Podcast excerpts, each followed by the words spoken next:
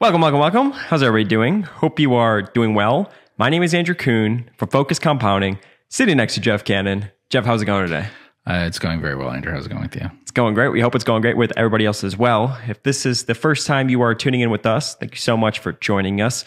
Be sure to check out all the content we put out into the internet. Uh, follow me on Twitter at, at Focus Compound. That's the best place to get everything that we put out into the universe. Um, you could go and uh, click the about us section if you're watching us on youtube and then also there's a about section on the podcast side of things as well uh, to get access to all of the links affiliated with focus compounding uh, if this is the first time you're tuning in and you are interested in learning more about our money management services or even if this isn't the first time you're tuning in and you're interested uh, reach out to me at andrew at focus compounding Com. Uh, to get more information on that too, uh, you could go to the Invest With Us page on focuscompounding.com. So in today's podcast, we are going to be talking about the yield curve and um, some overlooked bank stocks. We could do a little bit of a um, a follow up, if you will, on some stocks that we went over in the past. Um, but really, you know, the market has been, um, you know, selling off. We've had interest rates start to rise. The Fed has signaled that they want to raise interest rates more. Um, and financials have really sold off as like a group if you look at like uh, the XLF ETF.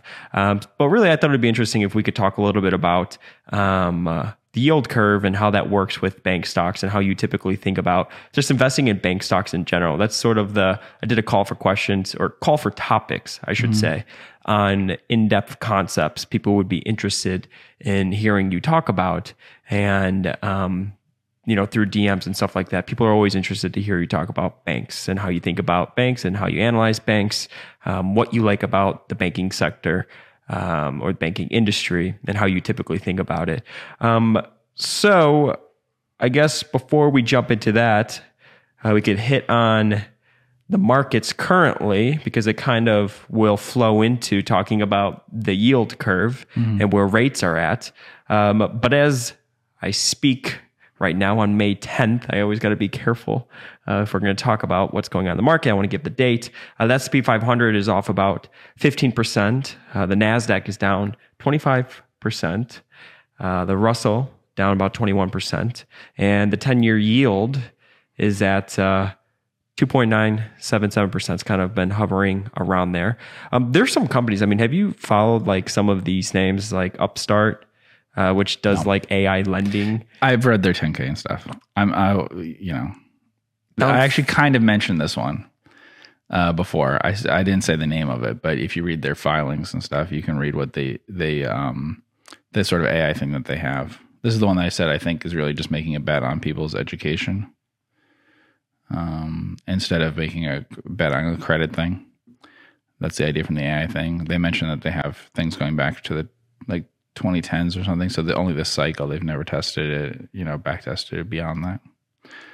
But a lot of people asked about it because mm-hmm. you had asked if I there was fintech stuff that people uh, ask me about and everything, and this is one of the companies that we talked about. Yeah, yeah. I think a lot of fintech names have been brought up recently. Wait, so does that mean it's down fifty percent today? Fifty-seven percent today. Today. Today. So something happened today. They reported earnings yesterday, and. uh yeah, down yeah. 57. I mean, but it's just these moves right, and some of the insane. buy uh um buy, buy now, now, pay, pay later. later. Yeah, we talked about that. So some of them will go under probably because they'll they won't be. I mean, we won't get into which ones, but some of their business models would have them losing money pretty quickly. Um, have you seen moves like this? I mean, mm-hmm. since the crash of, I mean, what the dot com crash? Dot-com. I mean, these are huge yeah. moves. Yeah, I don't even think it's as big as the dot com yet. Yeah. I mean, they're they're big moves, but uh, yeah, it, we saw some things that were probably bigger in the dot com era. I mean, it took time, but that's what it's similar to. I mean, I think value this year is outperforming growth by like fifteen percent, right? Something like that. So that's the sort of thing that you saw, um, and even more than that in the dot com period. Yeah. Yeah, what's their business subscription? I mean, that's over three billion in market cap, just getting destroyed today, obliterated. But it was just created. I mean, yeah, they, yes, that's true. But like, for instance, here's their net investment income, right? what is that net interest income that we have right there? Where are we? Yeah, Yep. 47. Yeah, it doesn't give me enough detail about it from from this. You'd have to look at the balance sheet and stuff. But it's a very, very, very small company. It's like it doesn't have much of. I mean, the valuations are like right. It's eight times book. Um, this is a little complicated. I, I read their their 10k though, but um, I didn't want to comment on it because I don't like to single out stocks for kind of negative commentary. Mm-hmm. Also, it would be in the negative commentary bucket. There you go. Yeah, I mentioned it once before without trying to mention the name of it, but I didn't love what they're doing. Peloton. I mean, you just look at some of these names. How does that work? That one's with- down like 90% or something, Yeah. right? Yeah. Imagine employees that had their options vest way Yeah. higher. I mean, how does that almost like the we could call it a a reverse reflexivity. I, I knew someone from who uh, was in a, a um, kind of head of HR or something like that. It's a pretty high level a job at a dot com type thing, which still exists to this day. And it dropped to like nothing, like pennies, right? And so they said like um, you- they needed to buy people out, and so they had to they wanted to buy him out. And uh, the offer was like, here's how much in cash, which seemed like a lot of cash at the time, or you could take it in stock um, in, options. Because what happened with the options, if you're taking options, but in a you know a couple thousand times what he ended up making, or something, uh, yeah, something like that. It, it actually be a huge amount of money, um, but didn't. And that company survived and continues to today. Um, but it was basically like wiped out by that. But it was a rare example of one that was a legitimate sort of business. It hasn't really made a lot of money since then, but it's you know still exists to this day and occasionally makes money. And so it's you know if if a company can last 20 years or something from that the people who get stock now will do well actually. Um, peloton's you can look it up on quickfs it's one of the ones that actually dropped to a um, pretty low valuation right? Let's see. Yeah so i mean it's never made much of a um, profit of any kind but its gross margins are normal so it's now at a EV to sales and price to sales that are normal. So it's not priced at all like a growth stock based on what it has happening here. Now, if it contracts, then it's a problem, but this is just priced like a normal manufacturer. Gross margins around 35, 45%, price to sales of one. It's a manufacturer. That's just your typical sort of thing that you see in any given year. Um, so it's completely had taken out of it the fact that it was a hot stock. It's just being priced normally, you know but it was doubling its revenue right every year for the last four years or something. We went over this one, had tons of inventory. That's a problem. You know, all the classic problems that you have of uh, growing too fast. Um, sort of like when he talked about like what happened with Atari or something, where it just builds up a huge amount of inventory and everything as if it's going to keep doubling all the time, and then it, things fall apart, and so it, the sales drop so much that you actually needed less inventory than you had before and you've had even more and then it you know this is a durable product so you also have that problem. People can sell used ones and all that. So yeah. Have you looked at uh, this company at all? The Joint Corporation. i looked at it just because people suggested it to me Have you seen the moves that this has had? Last week when we recorded, uh, it was down like this 40, chiropractor 45% in a day. Yeah. I've actually been a customer. have you yeah, yeah. Uh, were you pleased as a customer I actually was. yeah good I actually was. I know not. Uh, that's uh, sort of a we hot l- topic in itself. we can look at quick fs thing there, there's all these uh, chiropractic type things and physical therapy things and stuff like that that are always get hot um as stocks yeah well let's see that Why is that? Is that just because they bring up like the total addressable market? All of the chiropractors in America. Mm. It's very salesy sort of thing. It's there's the potential exists for a lot of uh, um, sales type driven activity. I think.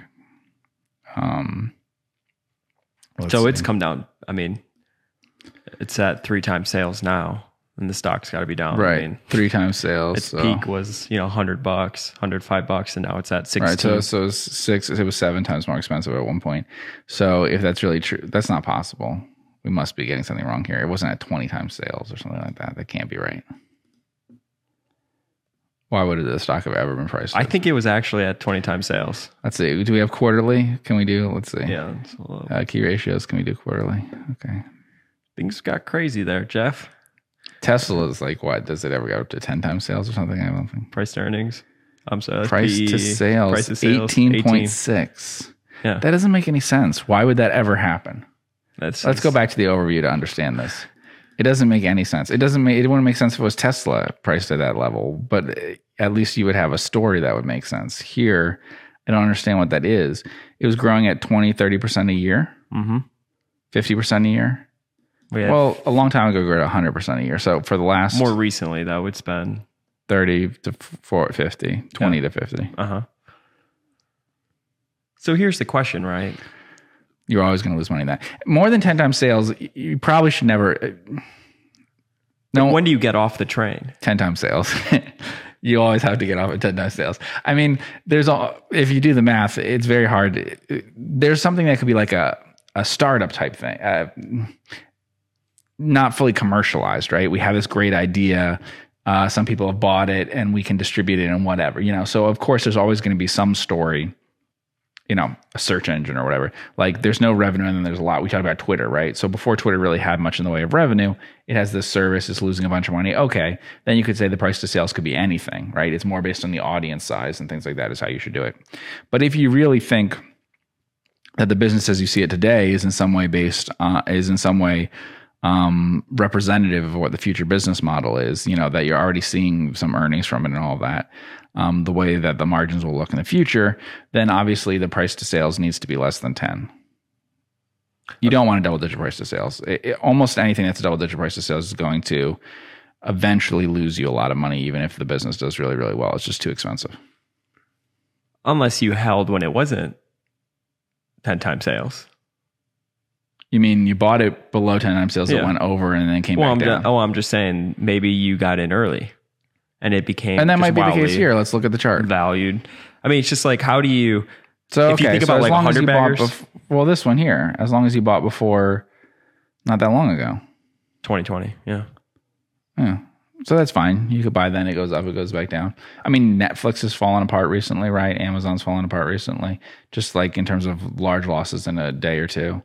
Um, for, you know, business reasons. They had very, you know, concerning sorts of results in terms of putting more and more they were making more which is what happens with these things right? So the thing that started to worry people about let's say amazon or netflix is they put more and more investment in and they sh- were basically shrinking you know? They're basically slowing down while piling in more and more investment which is what happened in the dot-com things.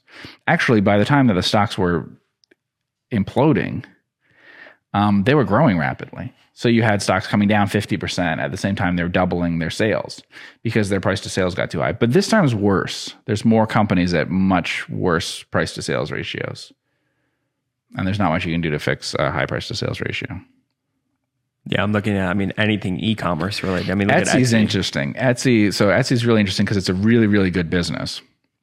Now they're having problems.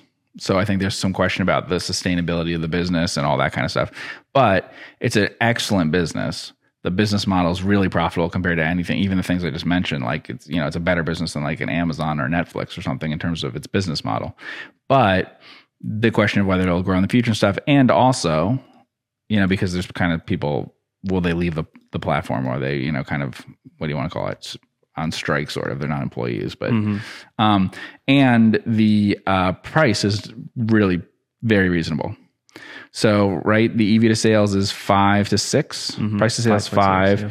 and it achieved an operating margin that was in the um 20% range Yeah. yeah.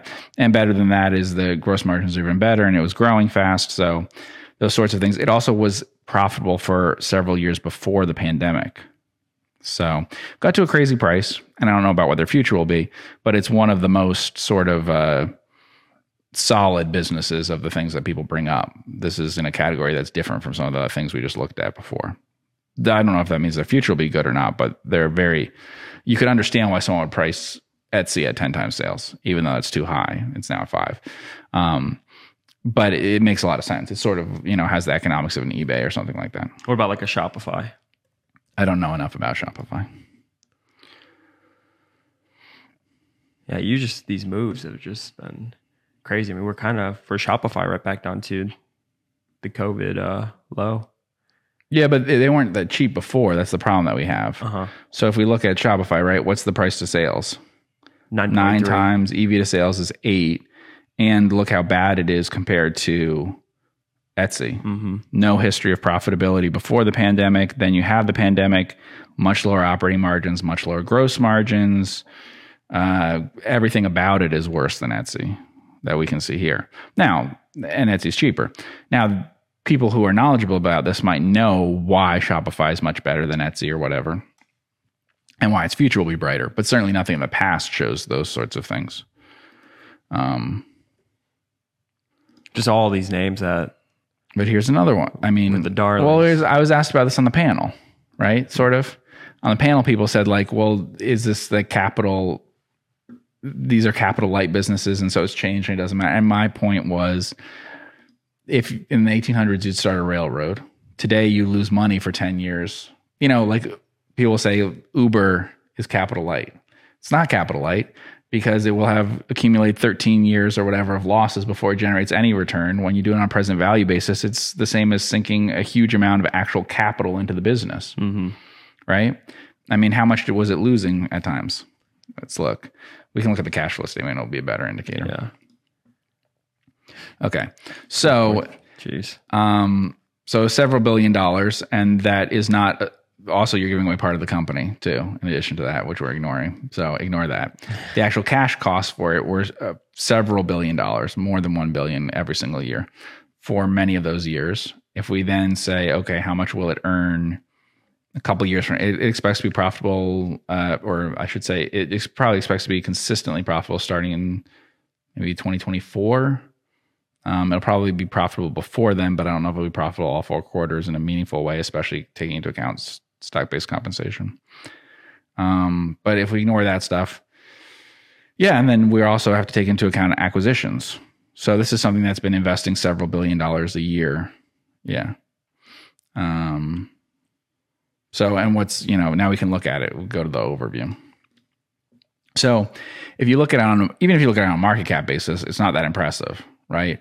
How much money have you put in versus how much is it valued at today? And today it's valued at three times sales on a business that doesn't really make money. So, and then you adjust for the fact that interest rates, real rates, and all of that have changed, so that the the the um, DCF was going to look different in future years, possibly. You know, this is why like BWX Technologies decided not to go ahead with a um, a program that was modular nuclear power, which some other companies did.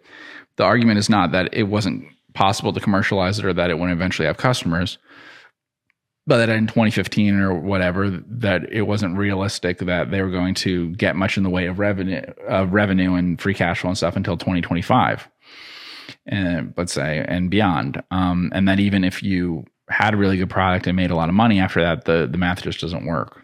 You have up the, all this upfront cost, and then you have for something that doesn't produce any free cash flow for you for over 10 years. And Uber, at some point, it'll be a, from the time it was started to then they'll have been in an investment phase for like 15 years or something before they're really churning out free cash flow. Yeah, they uh, the CEO of Uber he sent out an email to employees, which was leaked to the press, basically saying it's not about EBITDA and adjusted EBITDA anymore. Now it's all about free cash flow. Yeah. It's just funny though, like the shift. You think it would always be about free cash flow and growing free cash flow per share, really. I'm curious. I mean, one of the topics that people wanted to hear your opinion on was stock based compensation and how you typically think about it. Now, the companies that we focus on, it may not be as huge of line items, but we don't. If you're issuing a lot of stock, we won't buy your. We won't. Uh, I won't invest in a company that's issuing a lot of stock to insiders, to employees. Just won't do it. Um, if they're acquiring companies with it, it's a different story. But the way that I do it is I calculate how much I think that they're um, issuing in, in percentage terms, and then I take that as drag on the return. Yeah. I don't calculate the value, which is crazy. Uh, the value where they say, oh, it's worth less because our stock is worth less. So if we give away more of a less valuable stock, which by the way, it's the reverse. If they're giving it away at those prices and stuff, this is worse to give away more of it. Um, but that was a dot com thing. I mean, you could see like Intel was producing a lot of free cash flow in the dot com period, and they would just buy back their stock, and so they just had earnings that just didn't really exist because they they earned a lot of money, but then they gave a lot of stock, and then they said we have to buy back our stock to offset the dilution and stuff. So you know, then that part of the early 2000s that was a thing. So just so everyone knows, it's sort of a really common sense way to do it. If you underwrite a return at 15% a year, but they're either buying back or diluting by 1%, you would subtract or add that to the 15%. Yeah, so I think UK companies usually include a thing that says that there's a what is it? The recommendation is generally of good corporate governance is not to issue more than 10% of the company within any 10-year period or something like that. In other words, not to issue average more than 1% dilution over a long period of time. Some other countries have some things that mention that the US doesn't. Um, a lot of these companies that are these tech type things issue a fair amount of stock. And sometimes it's noticeably different as we talked about with twitter as we talked about with um, uh, i was saying that activision isn't horrible compared to like a twitter or something like that. We're trying to compare companies with similar sort of market caps. Um, yeah there's a company in the uk um, that did some consulting type work. Um, and uh, i think did they change their name well anyway um, I kind of liked the company and the price wasn't crazy, but the issuance of shares was so high to insiders, basically to compensate them because it was a, a, science type thing. So that's sort of how they're used to getting paid. These people who come from academic backgrounds and stuff, just like you get a lot at, at tech type companies. Um, coming from those things into like a startup type stuff, they expect to be paid in equity. And uh, it, so when you kind of factored that in, something that looked like it could be returning you 9, 10% a year all the time comes down to six because they're issuing so much stock in that case. And they were doing it so consistently over time. That was a major problem. Yeah. The, one of the cheapest ways that you can get yourself a much better return over time is to focus on companies that issue a lot less stock. So I don't mind companies that don't buy back any stock ever. That's fine with me. And then companies that do buy back a lot of stock, but it's going to help you out a lot. Yeah. One quick way you could see that is, I mean, look at the income statement, obviously, but QuickFS is good because you could kind of eyeball that over a 10 year period to see if they've, uh, diluted, like if you're watching this right now, Twitter, their shares, the dilution has gone from 117 million shares to uh, 798 million shares outstanding. Right. And to be fair to them, you know, there's not the the last six years, five six years is a lot less. So the numbers that we're giving are are worrying before then. But even then, they still gave away. Um, something like 15% of the company in six or seven years. So even in the slower period of giving stuff away, we're still talking about several percent a mm-hmm. year. I mean, would you pay uh, like management fee, you know, on your stake in some company of two or three percent a year? People don't want to pay that on a mutual fund that they're doing these things, and yet you're basically paying this company to take that much off the top of your returns that you're getting. And here's a good example of the opposite. VeriSign they uh, use their free cash flow to buy back stock, and you could see that the shares outstanding have gone down over time. Right. So I have to adjust for these things, and um, it's a little complicated because I feel like most people adjust one of two ways. One, they just take the actual reported earnings and stuff, which means you're not taking back the share based compensation. So you're in essence charging them for it there. But I think that's very confusing and it, it, it makes the um, results vary a lot more than they should. But the other one is people will say that they're buying, that their share count is falling and everything, but then give them full credit for the free cash flow. Whereas if we go to the cash flow statement, um, a lot of times companies do have stock based compensation. So in the case of VeriSign, it's it's very predictable, but it started in the low 30s. It's at 50 something now. That really has to come out of free cash flow if you're going to reduce your share count over time, because you're buying that back every year. And so that's the other way of thinking about so it. So you basically adjust for that. Right. But again, I like thinking in terms of the percent of the company in all these cases because when the price moves around, that's important. Like I get much more interested in a company that buys back a lot of stock when the stock gets really cheap because now those same buybacks are going to be much more effective in in um, decreasing the share count, right? Because as you can see, VeriSign seems to just buy back use their free cash flow to buy back their stock. So if you cut VeriSign stock in half, they'll be able to buy back twice as many shares And that's what it seems like from the results in the past. They're not buying back set numbers of shares. We can see here they're buying back very steady amounts of their free cash flow. In fact, cash flow from operations and um, net issuance of common stock are very close mm-hmm. in a lot of years. So basically, they're using their cash flow from operations to buy back their stock, which is great. And uh, that means that as it gets cheaper versus cash flow from operations, you know, or free cash flow, they're, they're pretty close in this case. Um, you know that that's going to mean they're going to buy back more and more stock. And so your returns are going to be better and better. A lot of stock buyback actually isn't necessarily that helpful if the company becomes uh, expensive, right? If the stock's expensive. So then you wouldn't be as excited about it. If we look at the overview, what are they at in terms of their, yeah, so they're at 14, 14 times, sales. sales yeah. yeah. Mm-hmm. So their buybacks aren't going to mean a lot, right? Mm-hmm. So even if they use every dollar that they have to buy back stock right now, um, this is saying that they could buy back what four percent of the company. So that's okay. How much have they been growing lately? Five percent, two percent, one percent. So your return is going to be four percent plus five, two, or one. Your mid to you know five to ten percent returns in the stock at, at best. That's with them using all their buyback. If they were instead at five times sales, right, or something like that, then the buyback would be getting you almost a 10% return probably. They could buy back like 10% or more of their stock. Plus, you'd have a little growth. You're now talking about like a 15% return just from a tiny bit of growth and a big stock buyback. The problem with a company that buys back a lot of stock is that its um, returns become highly dependent on the value of the, the stock in the marketplace. So it becomes more of a value stock um, return. So if it's at a gross stock price, something that buys back stock, then you want to avoid it because it's basically using its what this company is doing right now is it's making investments at a 5% or 4% in this case return, right? EV to free cash flow is 25 times. So if they turn around and buy their stock back at mm-hmm. a price like that, that's basically like making an investment at like a 4% to maybe 7%. Yeah, you know, flip the multiple. Yeah, and it depends on how much the revenue growth is, but this revenue growth has not been double digits for many, many years. So you're making a 5 to 10% investment. Why do you think management teams aren't more selective about their buybacks? They have it on autopilot. Why is that? I think it's just a way to burn off the cash that they have. It's a problem that gets solved that way. So would you rather them just pay it as a dividend instead? If it's valuations like this, 14 no, times sales? I'd rather they use it to buy back the stock instead of paying out the dividend. I mean, I'd rather they pile up cash and do things like that if they had someone who was good at capital allocation. But absent that, I don't have a problem with this. And it, it's not a problem for a shareholder, an investor normally, because there's nothing stopping you from selling the stock. You're not forced into the stock.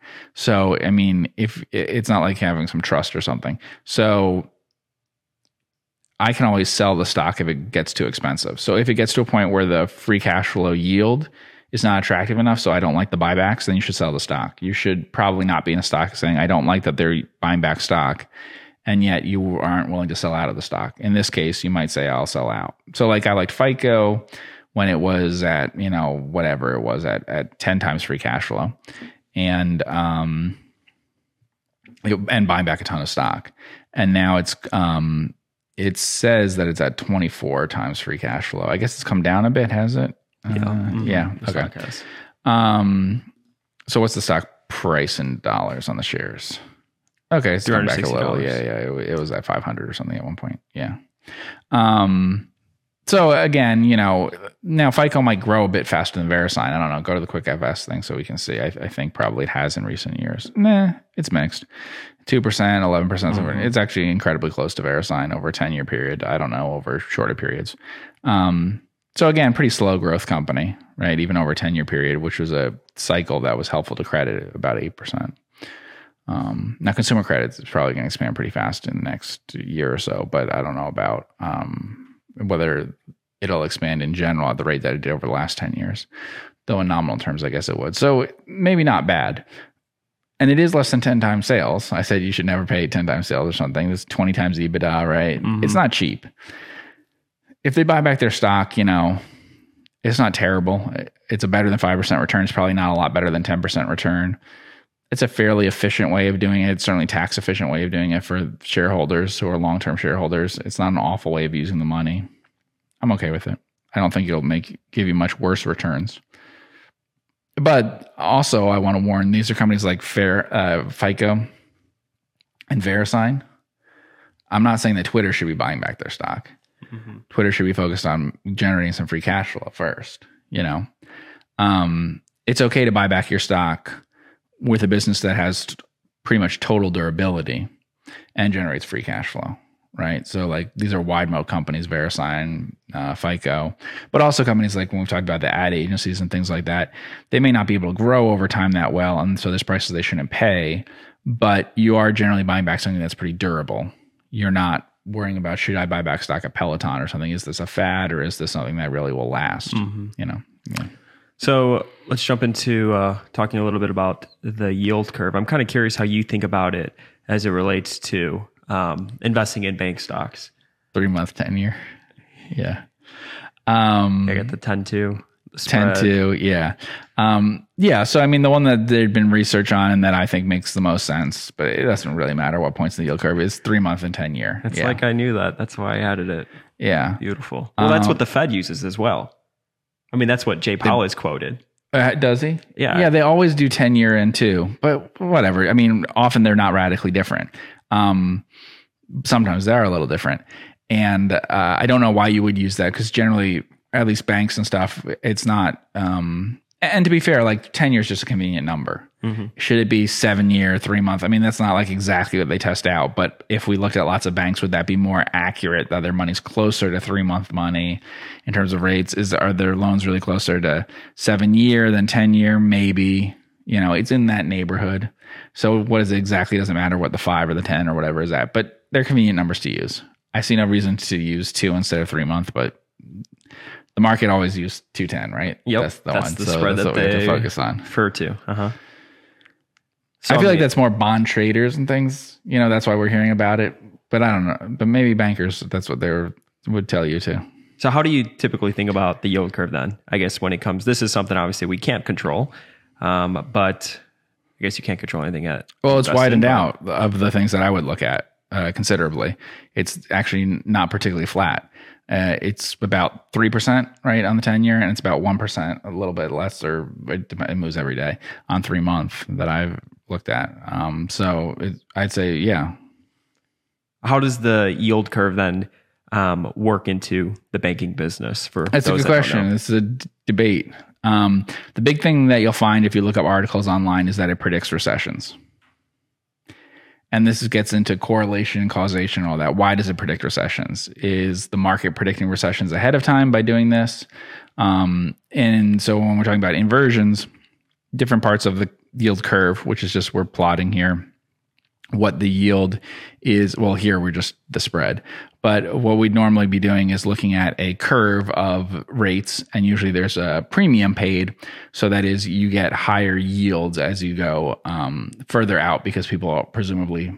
Uh, market participants are not willing to lend out for longer periods of time is the theory without um, higher returns on that you know So a healthy one looks like it slopes, right? You get paid less for shorter term money is, than longer term money. Right, but this is one of the fascinating things. I'm not sure that's been true. You know, I've looked at things from all the way through the um, 2,000 years ago to today. I'm not sure that's always true. That that actually happens. There might be other reasons why that's happening in modern uh, economies and why we're so obsessed with that. Certainly, the the inversions and stuff is caused by um, central banks.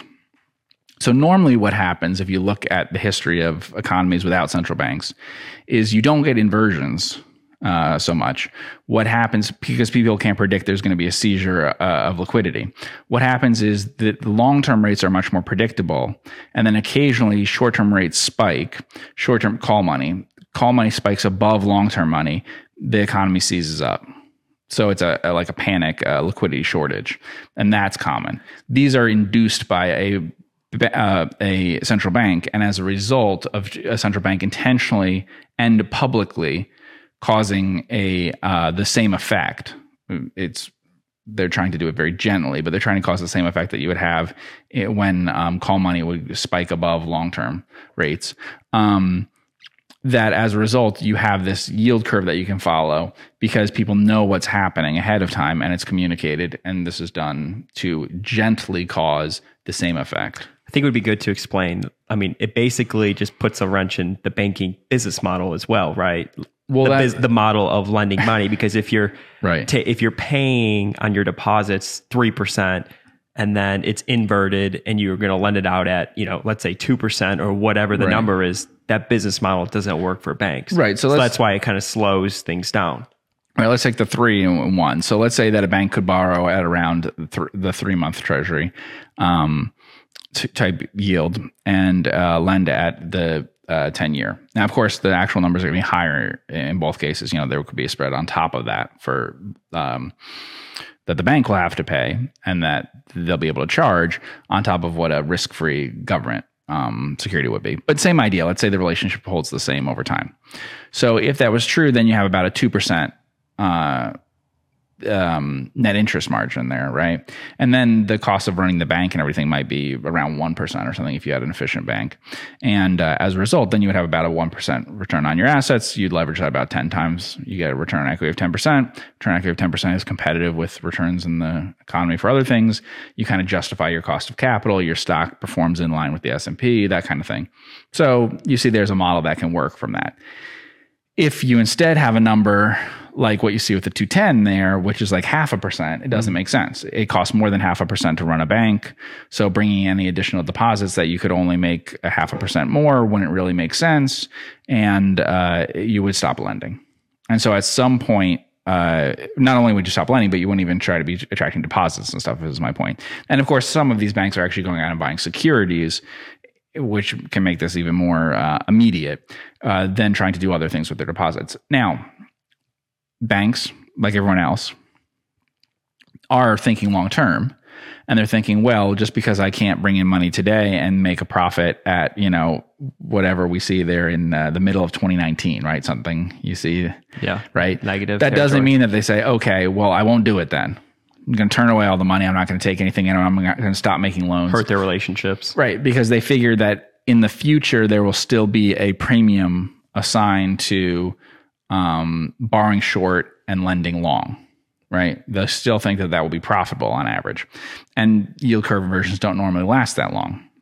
So, obviously, if people thought yield curve inversion was going to last indefinitely, then banks should basically not see a point in being uh, in business, and uh, the whole system should start to, um, you know, shut in on itself that way. But the same idea is true of all sorts of things in economics, right? So if we all look at it and say, okay, inflation's eight percent or something, if we think that inflation will always be eight percent, then that would radically change everyone's behavior. The only reason why things are the way that they are is they're like, okay, inflation might be eight percent now, mm-hmm. but it's going to be very different next year, the year after that, the year after that. On average, for the long term, we don't have an expectation that inflation will always be this high. If it you did have that expectation, it would make a lot more sense to do all sorts of things that are very strange and different, including taking all your money out of cash type things and trying to put it all into hard assets, mm-hmm. right? House, gold. Yeah, and things like and you know, and things that aren't taxed because there's also huge issues with that because if you're the way that taxes work in the United States and stuff is they're not adjusted for inflation that well. So as a result, you need to get out of things like that and into things that defer it. And so harder assets, real assets, things that don't have to um, pay taxes and things for long periods in the future. So basically, like holding long term things like that. Um, and that's what you would do if you really believe that that kind of inflation will last forever. You also would be like demanding raises that are pretty large now. You you try to pull forward all your spending, right? Things like that. Same ideas apply here. Momentary inversions and things like that may not worry people. So maybe banks were saying back then it's transitory inversion, right? Transitory now. Uh-huh. Um, They were, you know, people were talking about this one that happened. It was inverted for like a day, maybe two days. That was in the middle of the whole. Uh, uh, uh, this, it was pretty early in the Ukraine war, right? Russia Ukraine. yeah. hmm Um, and within like a couple weeks like later, it was higher. Yeah. Mhm. Um, well, also these things they have to adjust. I mean, the the point is that they're two different um, rates that you're comparing, and so movements in one that are really extreme. So I, I don't know what th- they were, but for instance, because we only have the spread here, but two ten, let's say that two has to respond very dramatically two year to what the Fed is expected to do over the full cycle of rate, rate because it's about they line up uh, about right from the point that that's happening in early in late 2021 or so. Um, I guess it happened a little bit earlier in 2021, but the really steep part that you're seeing there happens at the very end of 2021 and into 2022. At that point, two year might be the whole reason for there being a, a there being a very small spread is that it's moving very rapidly as people are betting that the, the Fed will raise rates faster than people think, you know, mm-hmm. and that greatly affects things. Because if you thought the Fed was going to pay nearly 0% for most of the life of that uh, security, and then suddenly you think, what if you start thinking they're going to raise rates by 50 basis points at a time and they're going to start early in the life of that security? Then midway through, people could be getting 2%. Um, you know, from the Fed, why do they need a two-year uh, Treasury that that uh, yields um, less than what the Fed's paying now? So obviously, you'd expect big losses in it, and that's what's happened, right? So they're huge. I mean, we we talk about the stock market, but they're huge losses in bonds. Bonds are having mm-hmm. much worse year than, um, not worse in percentage terms, but in terms of total return. Um, bonds are having their worst in what 30, 40 years, something in that neighborhood. It's a you know, and some are particularly bad, like investment grade bonds, right? Because it's not just the treasuries that we're seeing here, but also then you have spreads widening out and all that. So you, if you had a portfolio that consisted of all bonds and all stocks, you haven't done any better, really. You haven't got any from diversification from that than if you did one or the other. It really hasn't helped you. So you can see that's a dramatic amount of, um, in that case, net, uh, flattening of the curve, right? Mm-hmm but you also see a divergence there from the two measures that we're using. Yeah. So yeah, let's talk about that. I mean, and there's an even bigger divergence, which I keep reminding people in terms of mortgages and stuff. And that's because when I, I talk about yeah. banks, but you know, a lot of banks make mortgage loans or buy mortgages, and um, uh, people always talk to me and they're like, "Well, here's the spread on the U.S. Treasury things." But remember, they're, they're not just like dealing in U.S. Treasuries here. The the um like mortgages are at like five six yeah, so so mortgages are probably at let's see, um, what is it, maybe 13 year high, something like that. Like it's even more so than all the other things that we're talking about here. Treasury ye- mortgage yields are higher now versus certain treasuries than, than they would have been at any point in the last 10 years or so. Because it's not like that's been particularly narrow. If that was particularly narrow, and it was, well, I shouldn't say it was particularly narrow, but mortgage yields were really poor in the middle of uh, COVID, yeah. not the middle, mm-hmm. but early COVID. Um, alarmingly so. And then that becomes how do you make those how do you make loans? You, you have to find something to do. You could buy securities, um, you could make mortgage loans, you can make commercial industrial loans, you can make energy loans, whatever the different banks do. But it's the actual um, the actual yields that they get on those loans that matters. And so, uh, you know, um, mortgages have gone up quite a bit. We don't know the rate on every kind of loan at every point. And also, this is one issue here is the deposit things. This doesn't necessarily accurately reflect deposit rates. Just because three month or Fed funds or whatever is at a certain level does not necessarily mean that you can translate that directly into what would have to be paid for deposits and other forms of financing for a bank. How do banks decide all of that? Is it based on like what the market is, what their competitors are? I mean, have they been raising deposit yeah, rates? it's kind of like when I said insurers have to decide that they believe rates are insufficient or something, so they have to raise rates. But then if you raise rates too much, then you know that you'll have a loss of some, um, you'll have some cancellations. So you probably don't want to do that because there's a cost to acquiring a customer and all that. So it's kind of that modeling kind of thing. I mean, Frost, we talk about a bunch. They would be really explicit on that because they have a lot of non-interest uh, paying deposits and they just have um, they're taking a lot of deposits and putting them into securities. So they probably do and they're not taking much um, duration risk. They're not they're not making very long-term loans generally. So and not very long-term fixed loans.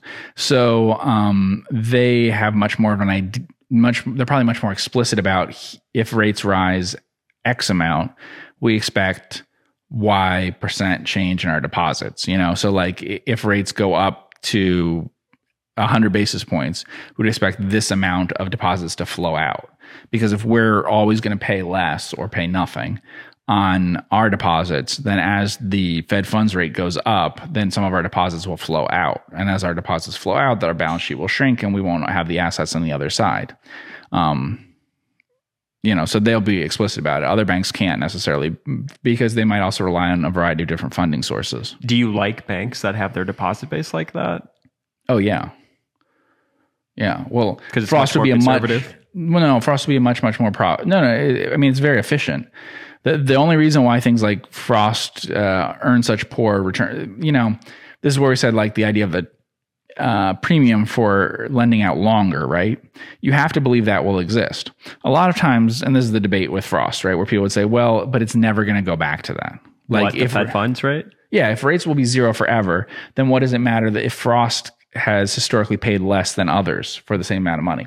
So, for instance, if you took Frost, we, we wrote up some different banks. If you took Frost and you took Wells Fargo, Wells Fargo had a bunch of like non interest, um, uh, like fees and things that brought in more money and whatever. But if you compared certain things about the banks, historically at higher interest rates, um, uh, meaning uh, n- let's ignore the steepness and stuff. Let's just push all rates theoretically up at the same um, uh, the same amount, right? Let's just move the entire yield curve up without saying whether it's getting steeper or flatter.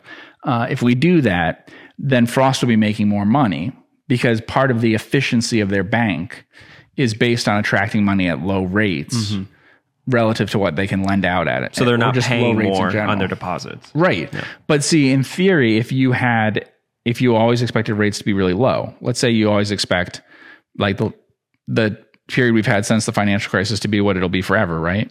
Well, you'd build your bank differently. You'd say, actually, I'm going to be super efficient. I'm going to be like an internet bank. I'm going to be all these things that are super efficient in terms of not having branches, not providing a lot of services, whatever. And then I'm going to offer higher rates and maybe advertising things like that to attract people in because actually, if if rates are nearly zero, right? And I'm paying 1%, people will come to me. Yeah, you're buying that business. Even though that's only 1%, right? Versus uh, of my assets, it's a very small amount. Whereas that same advantage at a different um, interest rate level won't be as impressive. If if rates are, let's go back to like the 1990s and stuff. If you could get six percent or seven percent on your money in a bank um, from me, but only five from the person down the street, the bank down the street, um, will that have the same effect on you as zero and one? Probably not.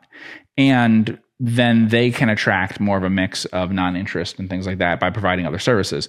But again, it's a long-term thing. You can't decide just with the cycle. It's not like being a trader.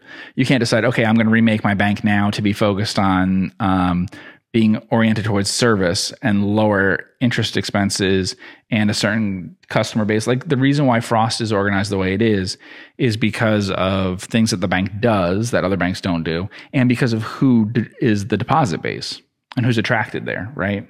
And then other banks might have a real focus on like lending and skill in that. And then they have to attract deposits of different kinds over time to mix in with that better, where they don't have a natural base of those deposits. And so you can't change these things overnight one way or the other. You can't say that, oh, it's a good thing now to be into um, trying to pay higher rates, you know, having efficiency on the rate side of it or having efficiency on the other side of it um, in, in terms of operating expenses. You are the bank that you are. It's not something that you can change that quickly. And so you have to try to take the approach that over entire cycles will work out. And that was always my point about Frost is that look, it was earning 10% or whatever in an environment that's not set up right for that bank. That bank would do better. It could do 20% or something in a world that had very different rates, much higher rates. But that's not true for all banks. And I think that's something that people may not have appreciated about that particular bank is that looking at other banks, they'd say, oh, they're doing pretty well. But their model actually made a lot more sense for the period we were in. So it isn't as big a problem. So you basically, with Frost, your argument was it's a great, good enough bank now, and if rates normalize, it could be a really great bank based on based on the price it was at at the time, Yeah. not the price that's at now. Uh, When I was what 40 60 dollars and stuff and it was 125 we can look at the QuickFS to give some idea of what i mean with frost um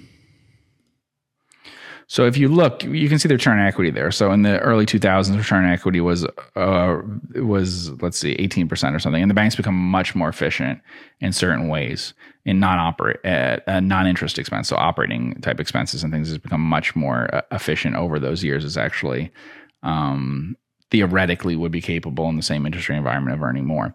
But you see, there's the big decline there at the end of the um, boom uh, that ends with the housing boom that ends with rates at, uh, with uh, returns on equity of like 10% or something and below, around 10%, on average 10% for a decade or so. And then they jumps up a little bit. But again, you know, that's the Fed's raising rates at that little mm-hmm. point there. yeah, that was in rising. 2018. And then yeah. they basically they went down to zero. Yeah. So it, it just that return equity, if you're looking at this on the video, it, it's giving you an idea that as rates are low, returns on equity are low. As rates are high, returns on equity are high. But the bank's now at 2.2 times book, right? Price to book.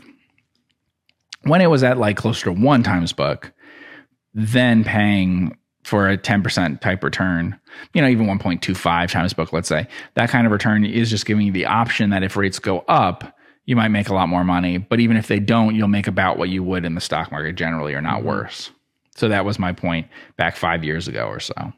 Um, and you can see that with loan to deposits, right? Look how low loans to deposits are. Very low. Right. And so that's where the securities thing does come in because we were talking about like, well, the treasury thing. So Frost, they, they don't really buy treasuries, but they're going to buy um, Texas uh, uh, obligations, which are going to be pretty similar to, to the rates that you see on treasuries. And so if they have a lot of deposits and don't have loans that they can make, they could still make more money if the if the yields are higher and that would make a big difference. Because they have the money either way right? So like half their balance sheet or something is securities. I mean in this case is what it would say 60% of the balance sheet is securities. And that immediately goes up. It's immediately going to adjust when they buy um, buy securities that yield more so, you know, I mean, they're, they're not buying mortgages uh, so much, but if you imagine that, imagine that, imagine that um, at the end of last year, they were buying things yielding 3% and now they're buying things yielding five and a half. It's mm-hmm. that kind of thing, right? Yeah. And it's also why I talked about that with Progressive because Progressive was an insurer that when we wrote about it and stuff was literally going out and buying like two year treasuries, right? And they keep doing that. And so on average, they might be, you know, a year or something because they bought two year now and, and some of them are aging and, and whatever. But that's literally the kind of thing they were doing. They were extremely short. And so that would compare to like a Geico or something, which is buying all these equities. So that has a big effect because those yields that have at times been close to zero. And now they'll presumably be, you know, several percent. I mean, when we're talking about it now, we're talking about things that are, um, you know, say three month or something, right? So three month we said was like one mm-hmm. But if the Fed eventually gets to three and a half percent, somewhere in that neighborhood, three to four percent, right? Well, why would um, very short term treasuries be less than that? Right. So, do you think then it's a good time to be looking at banks because rates are going higher? Where the return on equity, uh, you know, today could be a ten percent. Depends on depends on the bank. Depends on the bank and depends on what they're going to change in the future. So Frost is a lot more expensive now. So that's the problem, right? So now you're paying what, 20 times earnings. You're paying the same sort of rates that you would pay for uh, the stock market generally. So why do I want to do that? There's some reasons why still. This is a bank that almost never earned less than 10%. Like in consecutive years, it just hasn't. It's any year that it's earned less than 10%, the next year it's earned more. If you do like a three year average, mm-hmm. it's always earning 10% you know, never losing money and earning 10% all the time is actually better than a lot of stocks do. Well, than the vast majority of stocks do. Even do. in like the worst interest rate environment for them. Yeah. Mm-hmm. Yeah. Um, do you think that 20% or that 19 to 20 times multiple could actually look to be cheap if rates start to rise more? I think it could be cheap versus the stock market. It's probably about the same and they have a bit more favorable future than the overall stock market does. But I don't know that it's um it depends, you know, I don't know how long it'll last, right? We don't know how long higher rates will last without causing recessions and things like that. The, the main thing why people would be hesitant to buy banks is that there's a general perception that you should avoid banks heading into yield curve inversion and, and recession, obviously. Yeah. So is that like you're almost getting squeezed on both sides? where okay rates are rising now but now we're in a recession and there's more competition to make loans we're in a recession so maybe loan demand's not there How do banks sort of combat that? Well, a few things. One, I'm not sure that loan demand won't be there. Um, to be honest, I think that uh, it's possible there could be a lot of loan demand. Uh, there wasn't a lot of loan demand in a boom. You had a boom without a lot of loan demand at times, depending on what things we're talking about. And I think you might have some strong loan demand in some categories uh, in a bust. Um, people built up a lot of savings during COVID and stuff. As that disappears, as their real wages get bad right now, that might mean a lot of borrowing on credit cards and stuff. Now we're looking at a bunch of banks that don't do credit card stuff, but you know it might be a good credit card um, growth period during a period that's supposedly yield curve inversion, um, recession, all those sorts of things. Uh, let's take housing, right? Yeah. So housing, you could say, oh, housing prices are going to come down. This is terrible, whatever. People are borrowing very, very little versus the value of their homes. People are comparing it to like 2007 or something, you know. People were levered up like two times, two and a half times more then. It's such a small, um, it's very different now. Like, for instance, the stock market accounts for a larger part of people's wealth than it did in the financial crisis. On the other hand, yes, even if home prices are very unaffordable and very expensive and all that, but they're not levered up they're they're actually paid off uh, to a much greater extent than they have been in other times. Same thing with these banks. Like, okay, so what's the future for this bank and and all of that? Um, isn't this trend negative for them? You know, say frost or whatever, like a recession, all that. Maybe, but you're not exactly pushing yourself to the limit when forty percent loans to deposits, right? Mm-hmm. No, definitely not. You know, Lots of lots of room there. Yeah, and I feel the same. I feel up. the same way when people talk about like demand. Oh, won't there be demand destruction at uh, you know, airlines or whatever if gas prices go too high or like people eat out less or whatever. At this point, there's not enough supply for some of these things. Like, what if um, you know people are talking about things about like won't car prices cause demand to go down? Well, you'd h- hope so. Yeah. Because they're selling all the cars that they have right now. So like they don't want more demand. Even the people selling these things don't don't necessarily want more demand. What they want is more supply. They want more of a balance. That's what you're seeing in the housing market right now. Right. Right.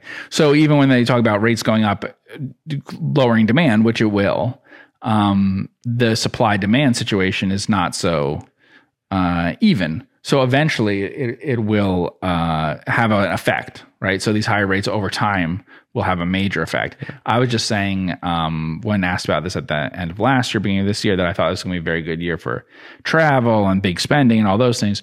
All I mean by that is uh, I'm sure some of the things people are talking about will have an effect on demand. I just think that demand is so strong versus supply in those industries that it that's not really a negative. Like saying, okay, so the demand for new cars will go down. Okay, but the supply isn't keeping up with demand in many cases. So that's not really going to affect final sales. Yeah, I mean, th- there's money's more expensive now, but that hasn't really even affected the price of homes. They haven't really corrected the activity. Mortgage activity is down, but Right, so- it hasn't affected valuation levels of homes yet. Right. So we talked about things like investors' title insurance. Um, they reported their quarter, and it showed kind of what I've been expecting, which is that we're seeing a big change in refinancing activity, but very little changes in um, in purchases. Right. So, um, and, and I think that obviously makes sense, and that no one's going to refinance their homes Higher rates. yeah, with rates being higher, and that mortgages will stay out longer. That the life of the mortgage will be longer, which is part of the issue that you won't have it um, paid off as quickly. Um, would you know whether that's good or bad um, depends on what you were looking for as an owner of uh, as a holder of that mortgage, but that is a major factor that I think people overlook is that the eventual life of a mortgage is going to depend in large part on interest rates. If interest rates are falling over the entire period where you have a, uh since you've originated the mortgage, then obviously the mortgage isn't going to stay out that long. Because people are going to refinance. Refinance. yeah. If the reverse is true and we had 40 years of rising rates, then mortgages would it end up aging uh, quite a lot. years, Yeah. And, and it's just totally different depending on that. And that just changes things in terms of risks for a title insurance company, in terms of risks for all sorts of things. And but yeah, obviously refinancing stuff plummets. Um, although at some point there may be some refinancing eventually of just in terms of just people uh, uh, taking money out of their homes if we do get a recession and things like that eventually if they have so much equity in the homes then sometimes people may do that just to spend just like they borrow on credit cards and stuff like that We met someone in Omaha that lives in a different country, and uh, he said his uh, 30 year mortgage is 50 basis points. Yeah. Yeah. And home prices are not that bad in the US compared to some other developed countries, which are much more bubble like and have been for a while. Um, so uh, I, I just think that the that that's a supply demand issue, and we'll see. You know, they are building a bunch of different. They, they so so far they've been better at building um, apartments than uh, single family homes, but we'll see if that changes. Um, so we could look at some of the uh, bank stocks that we looked at last year. Uh, Axos Financial. Uh, this was we did went over like eight overlooked uh, bank stocks. Uh, I don't think Axos is overlooked. Okay. Well, um, yeah. Looking at the beta and share turnover, uh, we talked about it, was- was at twenty three bucks. It was share. Bank of Internet was uh, you know BOFI was the name of the that they changed it. yeah BOFI Holdings. Yeah. And I talked a little bit about it. It's basically like a, it's effectively like a thrift, but on online. Uh, I think they might be getting to other sorts of things. Uh, I don't know enough about that. So, do you want to explain the thrift business because like loans to deposits look different than other traditional banking businesses for thrift? Yeah, because that's usually that they don't have. eh, They're not a business bank, um, or or even have a customer deposit that way. Um, they are. Uh, they um, so they aren't doing things like CNI lending and stuff like that. And so when we're talking about the borrowing short, lending long, that's kind of the issue that thrifts face. Um, Is what? they're borrowing very short and lending very long. They don't have a sufficient base of um, of uh, deposits that would allow them to make loans throughout a cycle without any. Uh, they're they're more market based. They're more purely commoditized. Yeah, because borrowers, you know, say th- that you're going to be financing uh, apartment or something like that, apart- apartment building, um, are going to be very focused on the rates that they're paying. And then on the other hand, you have um, borrowers, which are, uh, I mean, um, depositors, which are also going to be very focused on the market rates because they don't have a real relationship with you. And you can see that in how this company advertises and all those sorts of things, which is different from, like we said, CNI lending and stuff like that. There's other things, to, and private banking, like you said, but there's other purposes to the relationship. Is there like when you're looking at banks and their type of deposits, the type of loans they're making, is there one in general that you typically prefer? No. So basically, then what are you looking for when you're looking uh, and analyzing a bank? Then trying to figure out how it works, why it works, whether it's a good business that way. Um, most of the banks will think that the other ways you can make money in banking is not a good idea, right?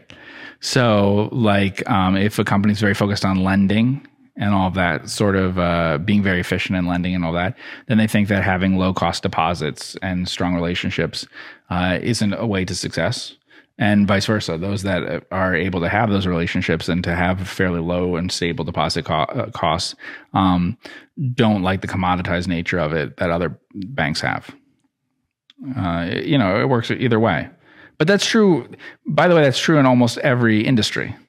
Um, people always talk about being like the low cost leader and all, and all that kind of stuff. Um, you can be a, the low cost leader in something, but you can also be leader in differentiating yourself in different ways. Differentiation is not always a good idea. Uh, in fact, people always talk about it as it, as it, if it is, but actually it's not. In some categories, by far the best position to have is not to be differentiated, just to say we have the lowest price. Geico and Progressive have some of the best returns in um, auto insurance and they do it not by saying that we're different from anybody else. They do it by saying auto insurance is a commodity. We save you more. Call us. You know, um, and that's true for lots of different things, um, food categories, things like that. So you can go either way on that, and either one will work, but a middle ground doesn't work as well. So having the absolute lowest price on something that everyone wants and everyone thinks of as a commodity is a great idea. But doing the same thing in a different category might not work as well. So like if you can't beat Budweiser in beers on that basis that we just said of saying it's a commodity. If you can't do that, then you've got to say go completely the opposite direction and say that we're nothing like uh, we're a totally different category than mm-hmm. even that kind of beer and stuff. And then you can have success that way by differentiating yourself because you're never gonna be able to get your costs down to where they are. Same thing, I think it would be hard to compete on a commodity basis with a lot of banks, um, but it's not hard if you build a relationship there um, and offer other services. Relationship with the depositors? Mm-hmm. We've talked about this before. No, uh, both depositors and, and borrowers. lending, yeah. Yeah. Uh, you know, let, us use some comparisons here, and you can just get this right off the numbers, get an idea. So Axos has um, too many borrowers and not enough depositors. Yeah, basically. you can see that in the loans to deposits. Yeah, Frost has too many depositors and not enough borrowers, and theirs is more than cut in right. half from. So this one has over 100% loans to deposits, which is a hint of that, while Frost has under 40%. But there's just other hints as you read all about the company and in the, the way they talk about themselves and, and all sorts of other things th- because of the base that they're attracting. Frost has a large base of businesses and some base of customers too, uh, of households, but a large base of businesses which are probably going to produce a lot of um, cash on hand, you know, and a lot of have a lot of liquidity, and they aren't necessarily going to need to borrow all that much. Now, if they were construction companies, if they were developers of all sorts of things, uh, even energy companies, which Frost has some of, which helps, but has less than it used to, those things might want to borrow a lot, right? But depending on what kind of business it is, there's a lot of small to medium sized businesses in the US um, that are very cash flow generative and do not require very large loans. Now, if you're involved in real estate, you're always going to have a bias where people want to borrow more than they want to deposit with you. Real estate uh, investors, real estate uh, construction, any of these things, doesn't generate a lot of cash and um, you're ba- they're basically long assets, long the actual um, buildings, land, and they're offsetting that by their relationship with you as the bank, which means they always want to borrow fixed rates, long time, and they don't want to deposit a lot with you, and so you're going to have a mismatch that way. And so that's what you end up with here, and that's why, as a com- where I was describing as like a commodity type thing. Um, and then you have the reverse sometimes, like we were talking about with Frost, where you're going to tend to generate too much in deposits and not enough to do with it. But then you just go out and buy securities and stuff like that. Mm-hmm. So I guess if you're looking at a bank today, most banks that were not most, but we talked about a lot that were undervalued in 2020, mm-hmm. and they've uh, risen the the valuations of the companies. Right. So I'm kind of curious if you were looking at banks today with a fresh set of eyes, how would you be thinking of the current yield curve, the current environment that we're in, and bank stocks?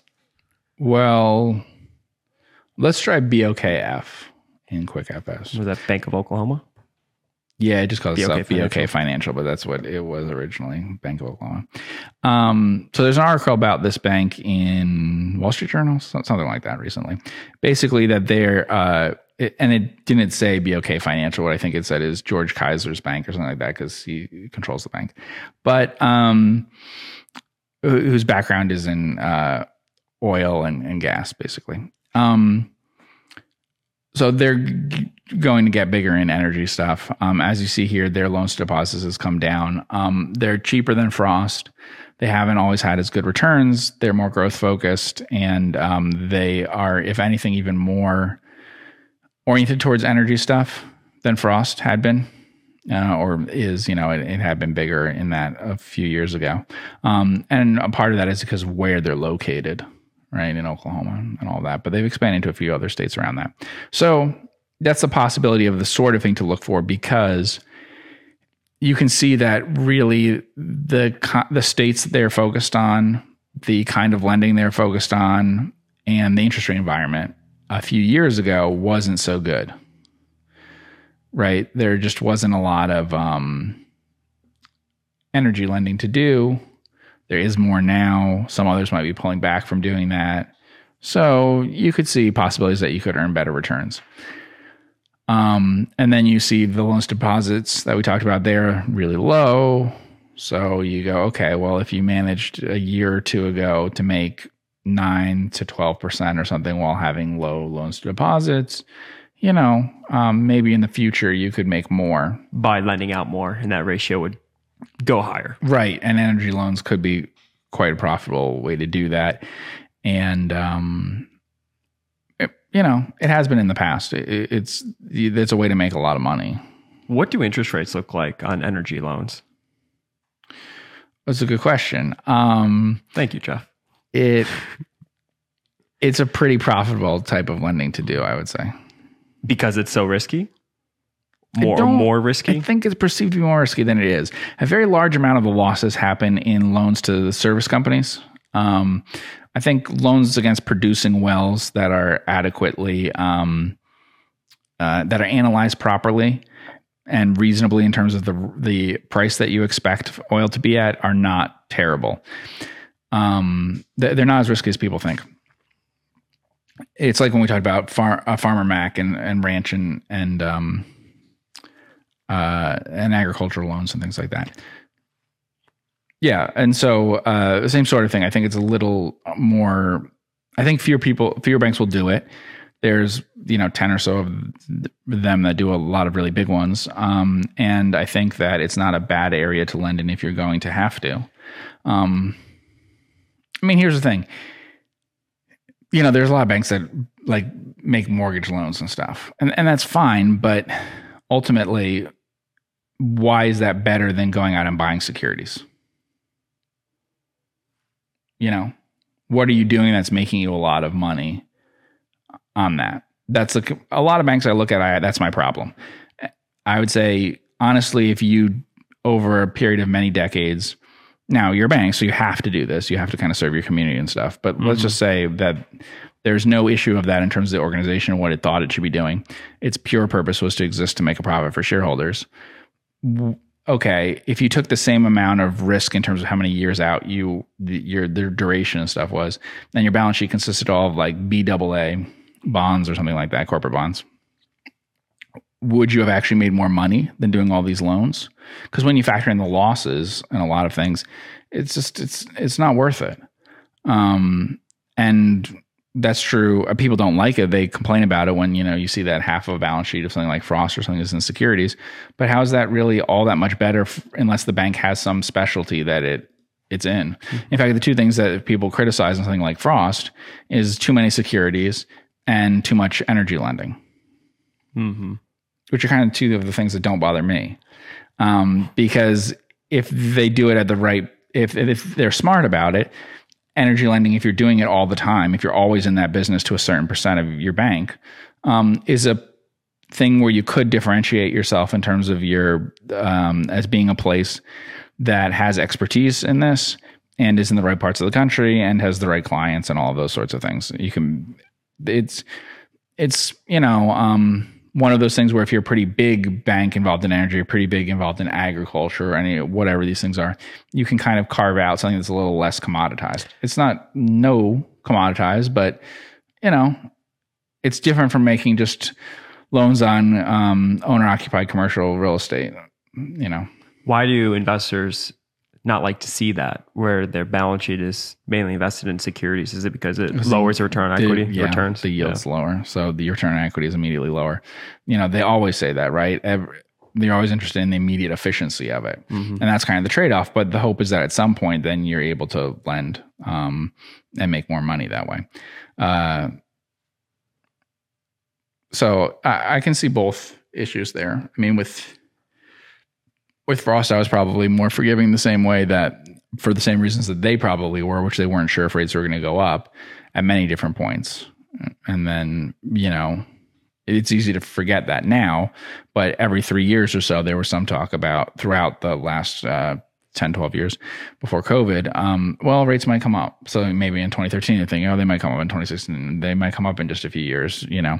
Um, and then when you do that, then you would have losses on your securities if you had bought them and, and that had happened. Um, so it would turn out on that basis that it might have made just as much sense to keep money ready to lend out, keep money at the Fed and things like that. Um, obviously, lots of banks are showing losses on the on a book value basis right now because their securities have to be marked down. Yeah. Would you rather a bank earn more from cost efficiencies or from making higher interest rate type of loans? Or do you think it's just a combination of both? Cost efficiencies. Yeah. Yeah. We've talked about that as the cost side is the side that There are banks that make a little control. more on the interest rate, uh, on the on the uh, rate side of it, um, and consistently. And we've we you know researching them, we found some examples where they were pretty consistently made more than other banks making the same kind of loans, even after adjusting for the losses. Um, realistically, I think that lower losses making the same kinds of loans is more realistic than having higher rates. Um, that's been my experience looking at most banks. That reducing your losses while charging similar amounts to for the that category of loan has been a more realistic way of having higher um, uh, rates, af- uh, having higher um, income a- adjusted for those losses. There, you see more variation over full cycle in um, loss ratios uh, on the same, um, seemingly the same loans. I mean, they look the same from the outside uh, between banks. So, you know, because if you look at like the financial crisis, you know, you look at banks that had meaningful. Um, I mean, look at one that didn't do well or something. Let's put in Citi. Let's see. Well, we're now only out to 2012, so. Um, but what was loan loss reserves to losses? Uh, yeah, loan loss reserves to loans. So they're running at four, three, you know, in the early Mhm. part of that period anyway. Um, making up for that, that you say, and so those aren't charge offs, and that's not the period that we're interested in, which is more like a financial crisis. But if you look at the actual charge offs, which is what matters, I'm not interested in what the um, reserves are. Um, they're different enough that it, it would be hard to think that you I mean, it's just basically charging the same amount but making better loans is usually what makes more sense. Um, and then there's other things we don't talk about, and I think the banks don't talk enough about, which is also just things in how they handle the relationship and how they can do other things to reduce the losses. The only things that we've Like mentioned is kind of moving very quickly, when uh, lots of communication, moving yeah. very quickly, all those sorts of things. We talked about more with CarMart. It's very important to contact people early on and to be aware of problems and to um, uh, all that stuff. Uh, it, it's very bad if you don't act. This is true insurance things, loans, uh, lending things, almost most financial service stuff where you're taking a risk that way of, of uh, bad events happening. Um, it's important to just move fast on that and start to do things about it as opposed to something where there's a lack of communication and you learn about the problem much later after a lot of things have gone wrong and it's not possible to address them. Mhm. Um, so, and very big banks sometimes have those problems. They can become pretty inefficient that way. And if you make a lot of loans, that can become a problem. I mean, we don't talk about efficiency as like lower losses as being more efficient, but that's part of it. So, reducing your losses is a part of becoming more efficient for every dollar of capital that you have in the business. You know, you can make more money off the same things that other banks are. and how do banks do that for those that may not be as familiar? Well, a variety of the things that we just said, but I, I don't. I mean, there's lots of other ways of doing it. The main thing is which categories of loans you're in. Um, then other things would be how marginal that is versus other people making the same loans. You know, um, I mean, we mentioned Citigroup because Citigroup's the one with the famous quote about um, how to behave in a in a boom there. Um, and it's important to avoid certain categories of loans. Wait, what's the quote? that as long as the music's playing, you got to get up and dance. Oh, you got to dance. All right. Yeah. I didn't know that's where it originated. Citigroup. Yeah. Yeah, it was Chuck Prince. Uh, it was a CEO of Citigroup at the time, and um, the full quote is like, "When you know when the liquidity dries up or whatever, sure there'll be some complications or some, uh, you know." But ba- basically, it's that um, the music will stop at some point. Just and we know that's going to happen, but you got to dance while the, While while the playing. music's playing. Uh, yeah, so you know, same thing as like stocks, right? We just looked at some stocks that fall into this category, but uh, vintages are very important, and securities they're very important. Loans, like the energy things in general, losses are going to be disproportionately in the years where there was really bad garbage being issued. And uh, as long as you avoid those years and don't overweight towards things in that period, you can have much better results. You know, Berkshire has that in insurance things and stuff like that. Uh, so that's very important. And so even though people had like huge losses in the 1920s or something, actually it's buying stuff in 27, 8, 9 um, entirely that causes that. And really in the last couple of years, same thing in um, any of these things, dot com things. If you bought the first IPOs of the 90s, that were great internet stocks, you know, what let's say 1996 or something. It's much worse to buy something in 1999 than 1996. And the things we just talked about, the the upstarts and the pelotons and the whatever, these are a lot of things that you're looking at that have shorter histories, that haven't been around for as long, all of that kind of thing. Um, that is going to mean that it's just much more um, uh, lower quality stuff. And, you know, there's a lot of that. So I'd say fast fast growth in a category is always difficult. Um, and then like we're saying about how marginal something is is the big risk. It's the same thing we talked about movie things, any of that. If you're taking something that everyone else has turned down already, then there's a bit of a problem. So anytime they say like we're going to build a new business somewhere um, or in some category we haven't been in before and we're going to build it however fast. That's always the thing that's difficult. Just as it would be for a movie studio if they said we're going from not having made a movie to we're going to be doing, you know, 12 a year. Mm-hmm. The only way to do that is to take stuff that other people won't, you're taking projects that others won't take. You could do it slowly, you know, and the same thing when a bank tells you, oh, we're going to get to 500 million within this, so much time. It, you have to be taking stuff that, you know, the others that have grown more slowly ha- aren't. So, So you love one branch banks. well, sort of. So publicly traded one ban- branch banks, It's kind of a tongue twister. yeah. Um, other things equal, I like them better. Yeah, if they're growing and stuff because of the economies of scale. Because there's tremendous economies of scale at that point. You know, economies of scale are interesting. When you look at different companies, uh, economies of scale kick in at different industries. Economies of scale kick in at different points, and it really has to do with if you're having a specific function that your company performs. So there are often at, at many businesses there are huge economies of scale very early in the growth of the size of the business and then much much less at great size. Everyone's always interested in the ones that are the giant companies uh, you know we do tens of billions of dollars in sales and stuff. But the truth is that getting from a boss who's doing everything to having one employee and thing and you know and then from that to having five employees in one place those are the economies of scale that are really really big in percentage terms um, and so one branch banks tend to have uh, publicly traded ones tend to have growth that is in line or similar to other banks, uh, maybe even faster. And if they're achieving that without opening new branches, then the economies of scale that are happening are pretty attractive. Mm-hmm. So you said something on the panel that you'd like to see management teams, um, you know, that this could be their second career. Yeah, That's something That's that's, attractive when it comes to banks. Mm-hmm. Could you explain why? I mean, how you typically think about that? Sure. So the second career thing, I found that you know the management teams I like best. This is a second career for them. Um, that they were previously at some other bank or in a slightly different industry and came over, and uh, they got a chance to develop things more along the ways that they'd always wanted. Um, in some ways, it's also true with like the the like um, what was the book uh, Good to Great and it said that you know more of the time actually it was an insider rather than an outsider that uh, ended up being the person that uh, changed the company in that direction more so than like people had expected. So people would always expect that it's some famous outsider coming into a company and changing it, but that's not always the case. Sometimes it's someone who has seen what they don't like about how things are run, has ideas about it, and now is is um, like uh, given the authority and everything to make those changes.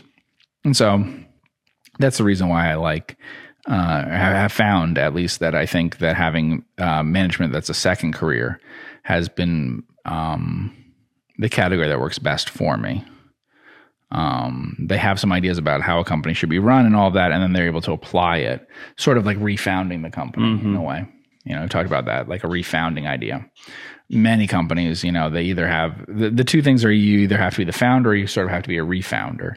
It's hard otherwise. Um, to have results that are a lot different than what other managers would bring to it. But of course, it doesn't mean that they're bad or anything. It just means that um, if I liked what they were doing their ideas that they had, then I'd be happy with with um, with what they brought to it. So, uh, and I even mentioned um, a couple examples that are kind of more famous things, though. But um, in a sense, that's like what you have with Starbucks, McDonald's. Those are really things in which someone observed something from the outside, decided to implement it. Um, and there's actually a few others like that. So completely copying, you know, has the same effect. That's just for whatever reason. That's something that's rarer, I guess.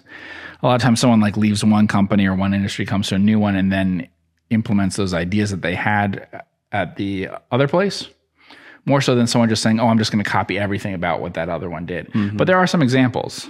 Um, Southwest was blatant about that. I guess actually now there've been a couple of discount airlines that all copied the same idea in a different place. I guess because it's regional, so they don't feel bad that they're copying someone that they're not directly competing with. Mm-hmm. So if I do in Texas what they had been doing in California, if I do in Ireland what they had been doing in Texas, you know, all those things, then it, you don't feel bad that you're stealing that idea that way. Yeah, taking a successful concept and bringing it to a new market. Right, but maybe a you want to make a lot of money doing that. Right, but maybe you wouldn't be willing to do that if you were copying someone who was sort of directly competing with you. Uh-huh. Costco's kind of PriceSmart.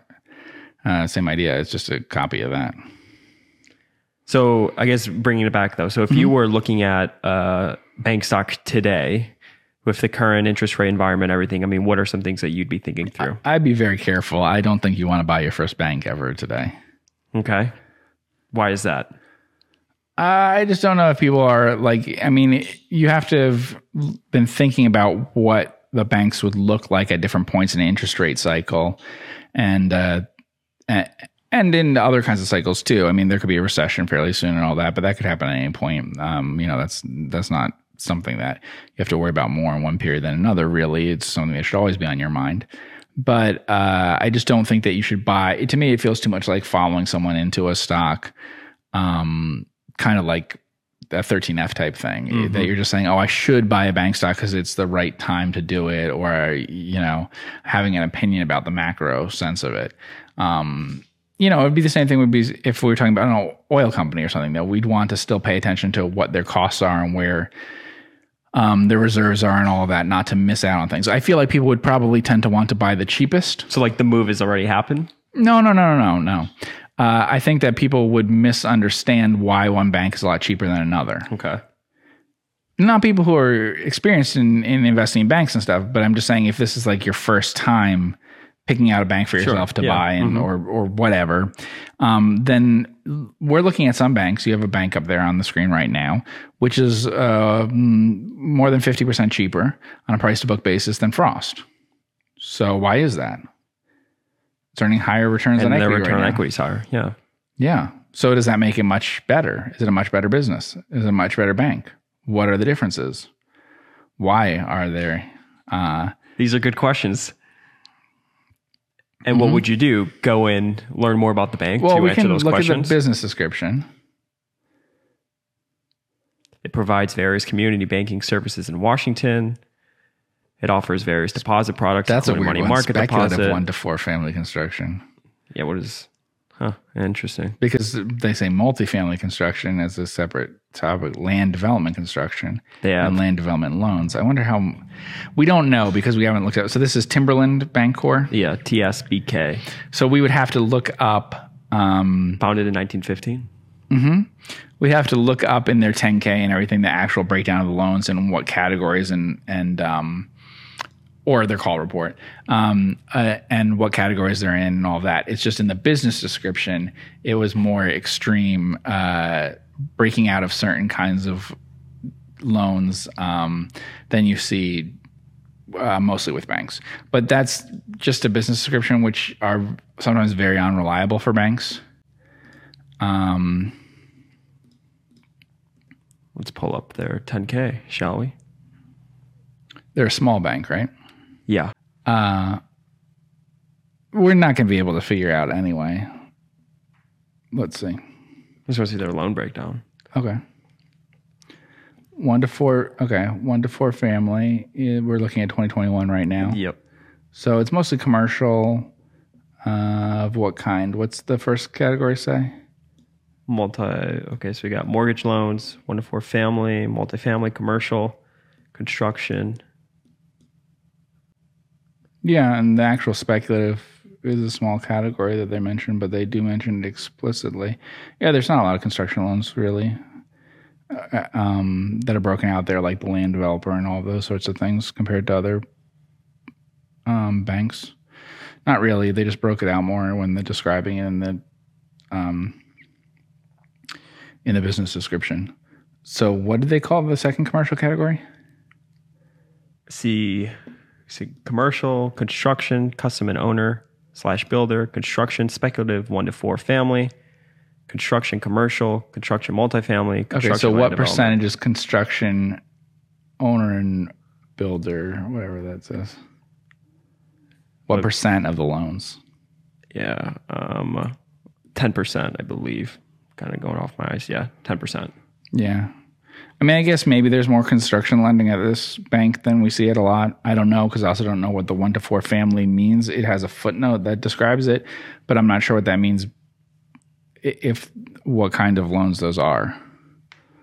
Um, they've been coming down a lot, so you can see that they were 15% in 2017. Um, so you know, and then then you have to look at deposits and all of that. Um, there's a variety of different issues that you'd have to try to analyze with a bank and i think it's very hard to do by just pulling it up and looking at it that way. I think most people want to do that. I don't know how to do a snap judgment of a bank for instance. So, like, what are some things that you would want to find out then? well let's look at the let's look at QuickFS for it So let's see. Um, so what stands out? I can just tell you what stands out. You know that that's there's not an answer to that. So some of the things that stand out is the net interest margin is very large. Yeah, in certain years, right? So it- right now it, we have it down at 3.2 percent or something, but it was in 2019 4.7 percent, 4.14. Uh, you had a high return on assets throughout much of that period, although there's been high variability in the return on assets. So return on assets in 2019 were 2.1, but then in 2012 it was what level was it? 0.6. Right. Then you've also had um, fairly stable-ish um, leverage ratios that are fairly low, which can actually be a sign that they're aware that they're making uh, high-risk loans. It's not necessarily that, but um, it could be. Like, um, let's put in what's the ticker for Bank OZK, the one that changed their name from Bank of the Ozarks. Isn't it OZK? No. Yeah. Yeah. Okay. so this is a much larger bank, also one times book, um, has certain similarities, right? To what I was just describing, a little bit more extreme. So net interest margin had been as high as 5% or something. You've seen that most of the banks were looking at maybe 3% plus or minus 0.3%. You know, you're falling within like 2.7 to 3.3 in the recent years, something in that neighborhood, about 3%. So this bank also very low leverage, right? So like their leverage. So we have here when I say leverage, earning assets to equity or assets to equity. You know they have both of them here on QuickFS. You see that they're they're would normally at a bank uh, it changes all the time, but I would say in the last ten years or so, a reasonable one might be rule of thumb would be ten times. That's not a bad number to think of because it's just very convenient in your mind to do that. So a 1% return on assets, you could get like a 10% return on equity, something like that. You know, that's the leverage that we're talking about here. Here we're talking about about half of that. And in fact, it's been low throughout the whole period. And uh, return on equity has been strong usually, and that's because return on assets have been very high. So this is one of those interesting things. Most people would say, I don't know if exactly most people would say this, but many people would say, well, this is good. You're earning a really high return on your assets and you're using less leverage. Less leverage means lower risk, right? But does less leverage mean lower risk, or does less leverage mean that the underlying asset is riskier? It depends. Both uh, have their uh, b- both can be risky. So you tend to see that extremely high leverage ratios in any category: insurance, investing, uh, banking. Extremely high leverage applied to very safe assets does result in blowing up. That's the long-term capital management sort of blow up. They were very, very safe um, trades, basically that they were doing that they leveraged up at an incredibly high level and would have been manageable if not for a high amounts of leverage. The other thing that you see is sort of risky loans, risky um, trades, however you want to put it, that people are doing that can't take a lot of leverage. And sometimes that's also an issue. And so you have to look out for that. And then it's a question of how they generate the returns that they do. Here we can see that probably, in fact, we know that they have to have very high um, rates on their loans. Yeah, riskier loans.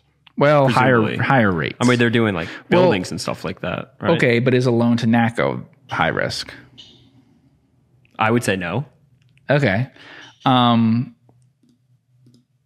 you know, like I, I don't know, was NACCO borrowing? This is so NAC coal, you know, it, it wasn't guaranteed by NACCO, so it is certainly higher risk.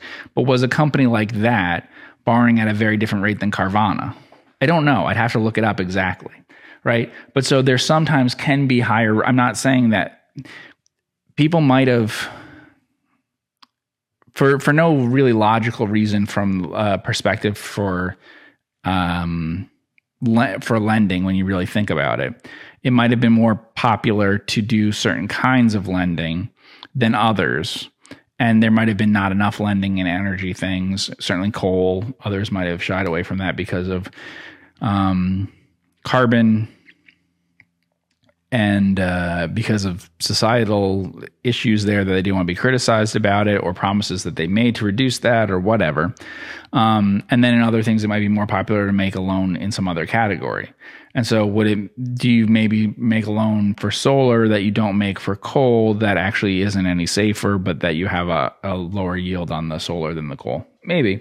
Um, they would probably say that they're focused on certain categories of loans that others avoid and that they uh, structure things and are in particular um, pieces of the capital structure that are more um, attractive, right? And that might be true. You know, there, there's certainly certain kinds of loans that have much higher rates than others. Um, if all you were doing is like providing bridge financing or something, let's imagine that there was a bank that that's all they did, they'd have higher rates, uh, you know, adjusted for their risk than other kinds of banks. But I don't know how you would do that because you'd have to like be able to come up with money on a moment's notice all the time and have a lot of relationships with people to do that. So, what is the business description for Bank OZK? Provides various retail and commercial banking services. The company accepts various deposit products, including non interest bearing checking, interest bearing transaction, money Okay. market, individual retirement. Yeah. Uh, so, this is the problem with most of them. Most all the banks have the same business description. It's not helpful what they say. You know what I've never liked about this bank? What? You go to the income statement, you look at their shares outstanding. It and in 2012, 70 million. And they're now at 130 million. Yeah, I mean, it's almost diluted. people ask a lot about about it because there are a few things. They changed their regular thing. They changed their name. Also, they have branches. Have you been to? I mean, I've I've seen them. Okay. Yeah. So I, I would go to a few places that are next to a branch that they had. And, um, you know, it's just, it's, yeah, they're definitely, um, more visible and, and, um, than a lot of other banks, which is, it's fine. I mean, if that's what the business model is, um, that they're trying to attract a lot of attention. Um, generally when they open a branch in that area and for people to come in not knowing anything about the bank. Um, It's a good tell though, like or rule of thumb, I guess you could say, things that stick out of the assets to equity um, being lower and seeing that they're still generating a pretty high return on equity. Yeah, and that's because you have a high return on assets. I always say focus on the return on assets, not the return on equity. I mean, the return on equity is what you'll get over time if you apply a certain leverage ratio to it, but you shouldn't necessarily assume that the leverage ratio will be the same all the time. I wouldn't run it the, that way, you know, and I don't think that like uh, Berkshire would run an insurance company that way or something. You probably want to vary your amount of leverage over time and try to target more the same sort of asset. Um, you know, there's some effect on assets in that if you are doing more at scale, then you still would have better return on assets, but it shows up more in the return on equity.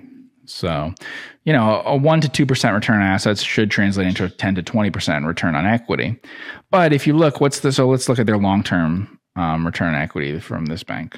So, some of the appealing things about it, right, is so their long term return, ten year return is thirteen percent, which is not radically different than some banks that are have much have double the leverage and half the return on assets, or not half. I mean, let's put it this way: their banks, not a lot, but their banks that have a 1.5 percent return on assets and a 10 to one leverage, so they're doing better than Bank OZK. Um, now they're not reinvesting 100 percent.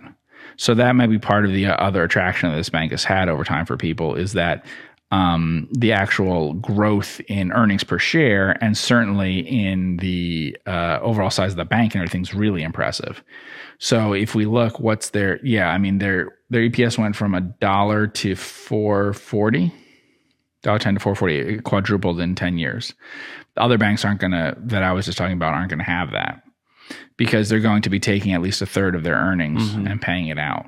So you're going to see banks that have 15 to 20% returns on equity. There are some of those, but their return, their growth rate is still only going to be 10 to 12%. It's not going to be as high as that. Your growth rate isn't going to equal um, your return on equity. Whereas here it can, and in fact, it can exceed it if you're issuing equity, as you saw. So that's the big difference there. Um, like I said, the net interest margin thing is is very high. So, and that's pretty impressive considering also how like low interest rates have been and all of that. That a significant portion of that is some perceived. Um, it doesn't just have to be risk. I mean, it could be that it's you're difficult to serve um, customer, you know. But what we're saying is it's very different from a government type. Um, well, we could go to Frost and get an idea. So Frost has had lower returns on equity than this bank, 10.2 versus 13%. And then there there is 2.8 is their 10-year median net interest margin. So it's it's um, you know, significantly lower. But then you look at their leverage, their leverage is higher. Yeah. They've been levered About close 10 to 10, times. 10 10 times. And get a 10% return on equity, Yeah. which makes sense. Return on assets, 1%. And then you have your big banks, which have much more messy financial results lately. But what are the ones people like a lot? JP Morgan probably is the favorite. Yeah. Berkshire is a big Bank of America holder, right? Um, so JP Morgan, you can see 2.6% net interest margin. Uh, earning assets are now about at the level that we were talking about with um, with like Frost, uh, though they had started the period lower. Uh, it's a little complicated. You have to read their annual report. They have a bunch of different businesses, and some of them are better than others. You know, um, like they're in investment banking, which isn't my favorite business in the world. Trading. Yeah. Sort of things like that. Um, and then they're in some big like corporate lending type things, and then they're just in other things that are much more comparable to the other banks we've looked at that are smaller scale. What do you think Buffett likes about Bank of America? Well, Bank of America has very attractive um, low cost deposits and a lot of them per branch and everything. So when you take in the efficiencies that they have, it's very frost like that way. I'm not saying that that's what their future will be and everything, but if you had to compare, if you had to compare Frost to giant banks, the two that would make the most sense to compare them to would be Bank of America and um, Wells Fargo, probably. They're the two that are most similar in some respects. Um, Buffett's been an investor for some time, right? Yeah, it was very cheap too. Right, we're uh, up at book value now, and that's after a really big recovery from where it was before. So he got in at a very good price that way. Um, I find the very large banks are difficult to analyze, but you can see again the loans to deposit is low here. Um, net interest margin is low. The bank hasn't been growing, you know, for a while. So you've had gains in some efficiency stuff, but mainly a gain in terms of uh, the price to book ratio, right? But then you've also had um, pretty, yeah, pretty like how well, I guess the it the pandemic changed things, but it, it had historically, it hadn't paid a dividend during the um, or had paid like no. I don't remember if it actually went to zero, but pretty much during the financial crisis. But coming out of that, you know, where we're looking at here the last eight years or whatever, the increases in the dividend each year are pretty big. And that's pretty meaningful. You're going to get a lot more earnings, uh, a lot more of your return than in many stocks comes from dividends in banks, which is one of the drawbacks, right? From a tax efficiency perspective, you're going to have to take some dividend income, which is not what we're looking for, but that's what you're going to end up with because banks don't normally um, just focus on buying back their stock or something like that. Share count has gone down as well Yeah. from 10.8 uh, to 8.5 billion in Yeah, but it, let's go to cash flow. Um, did they have that there for them? Yeah. So how much have they paid out for dividends versus buybacks? Okay, so it's not too bad. The Bank of America has definitely been doing a lot more. Maybe it's even better, you know, from that perspective that they had a dividend that was so low that's allowed them to buy back so much stock. Because if you look, their their buybacks in some periods are many times what their dividends were. Yeah. So that's probably another thing that would be attractive to Buffett. I mean, it would be attractive to me. I wish I could convince Capital banks that we own shares in to, to pay less in dividends and spend more buying back their own stock. But Why don't they? I don't know. It- It's very hard to say. For one thing, um, why do utilities pay as high dividends as they do? Yeah, why don't they buy back their stock? Or why don't they like Berkshire Hathaway, eh, Berkshire Hathaway Energy reinvest it all? Right? When do you ever see utility reinvesting everything that they can and all that? Um, there are some reasons for why they would do that, but I think um, it's a mix of things. But once you attract a certain shareholder base and the, you're getting bank investors and banks, they expect dividends. That's what they want. Now, it does in theory show you that they're consistently profitable and they really have free cash flow that they can pay out and all those sorts of ideas. Um, so you know that's all a plus that you could say that like it's a signaling thing. Um, the other thing is, I think they often have higher returns on it. That, that it depends on the bank, but it's often going to be the case that your return on equity is higher than the nominal growth of the area that you're in, and so unless you're constantly taking market share. It's going to be hard to reinvest enough of your return uh, of your equity. Um, so you should pay out dividends. But by that logic, then why didn't every you know successful tech companies start paying out dividends really early in its history? Mm-hmm. Right? Why didn't Apple once it was clear that they had no way to reinvest that much? You know, I think that's partly cultural things of who it attracts, right? So tech companies attract tech investors who don't want the dividends. Bank stocks attract bank investors who do want the dividends. They both actually have the same problem, which is my return on equity is too high versus my growth rate. And so I have to do something about it. Cool.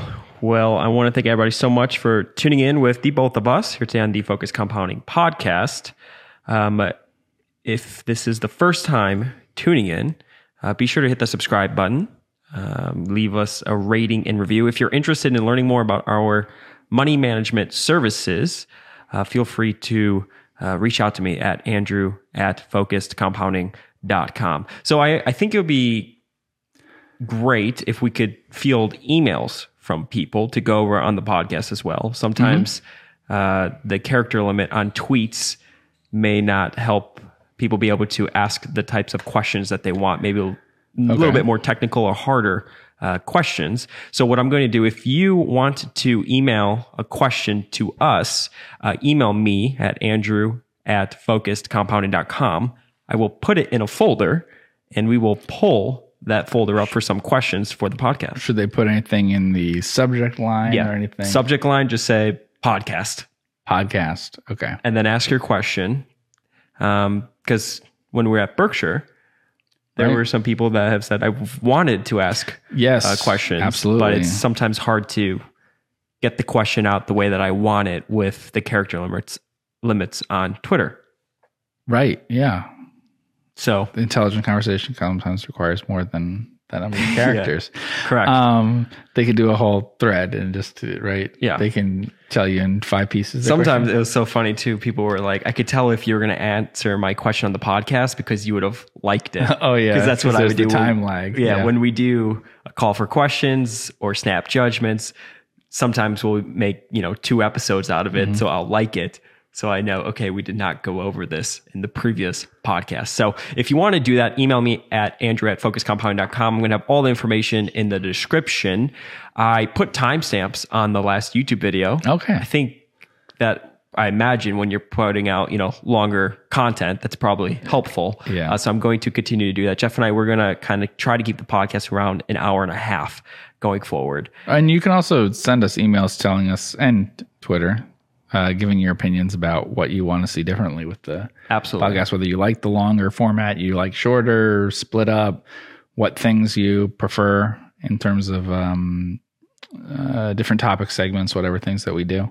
Um, yeah, and I guess you could pin the tweet or whatever thing to try to see if we get some questions because we can try out some email questions, see if that works better, building shows around that or whatever, you know, because maybe if you send in email questions, they might be, uh, you can feel free to do longer, more detailed, whatever things in an email, and we'll maybe do something longer around it. So not like a rapid fire thing like we do on Twitter. Yeah, that's what I would rather do. I'd rather take a topic, but if you guys could just be more, um, just describe more what you want, right? So some Right, people so said like not stock like- based compensation. Like I Okay. found like stock based compensation. I'm like, okay, what about it? So maybe if you could give us a paragraph of, hey, this is what I'm thinking. This would be interesting if you guys could go over this. Just topics where we could spend an hour and a half talking about it. Right. And definitely not like just a ticker and a question mark. Yes. Yeah, or but- like best ideas, stuff like that. Right. We're So- not going to do that. So that's good for like uh, Twitter, right? So that's good for the um, uh, snap judgments, things like that. That's the appropriate thing for that. Yeah.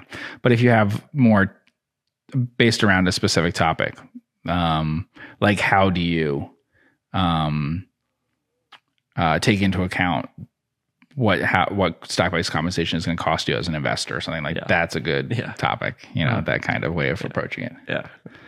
Perfect. Alrighty, cool. Well, I want to thank everybody so much for tuning in with the both of us. Hit the thumbs up, leave us a rating review. It goes a long way for us. Reach out to me if you're interested in our money management services, and we will see you in the next podcast. Take care.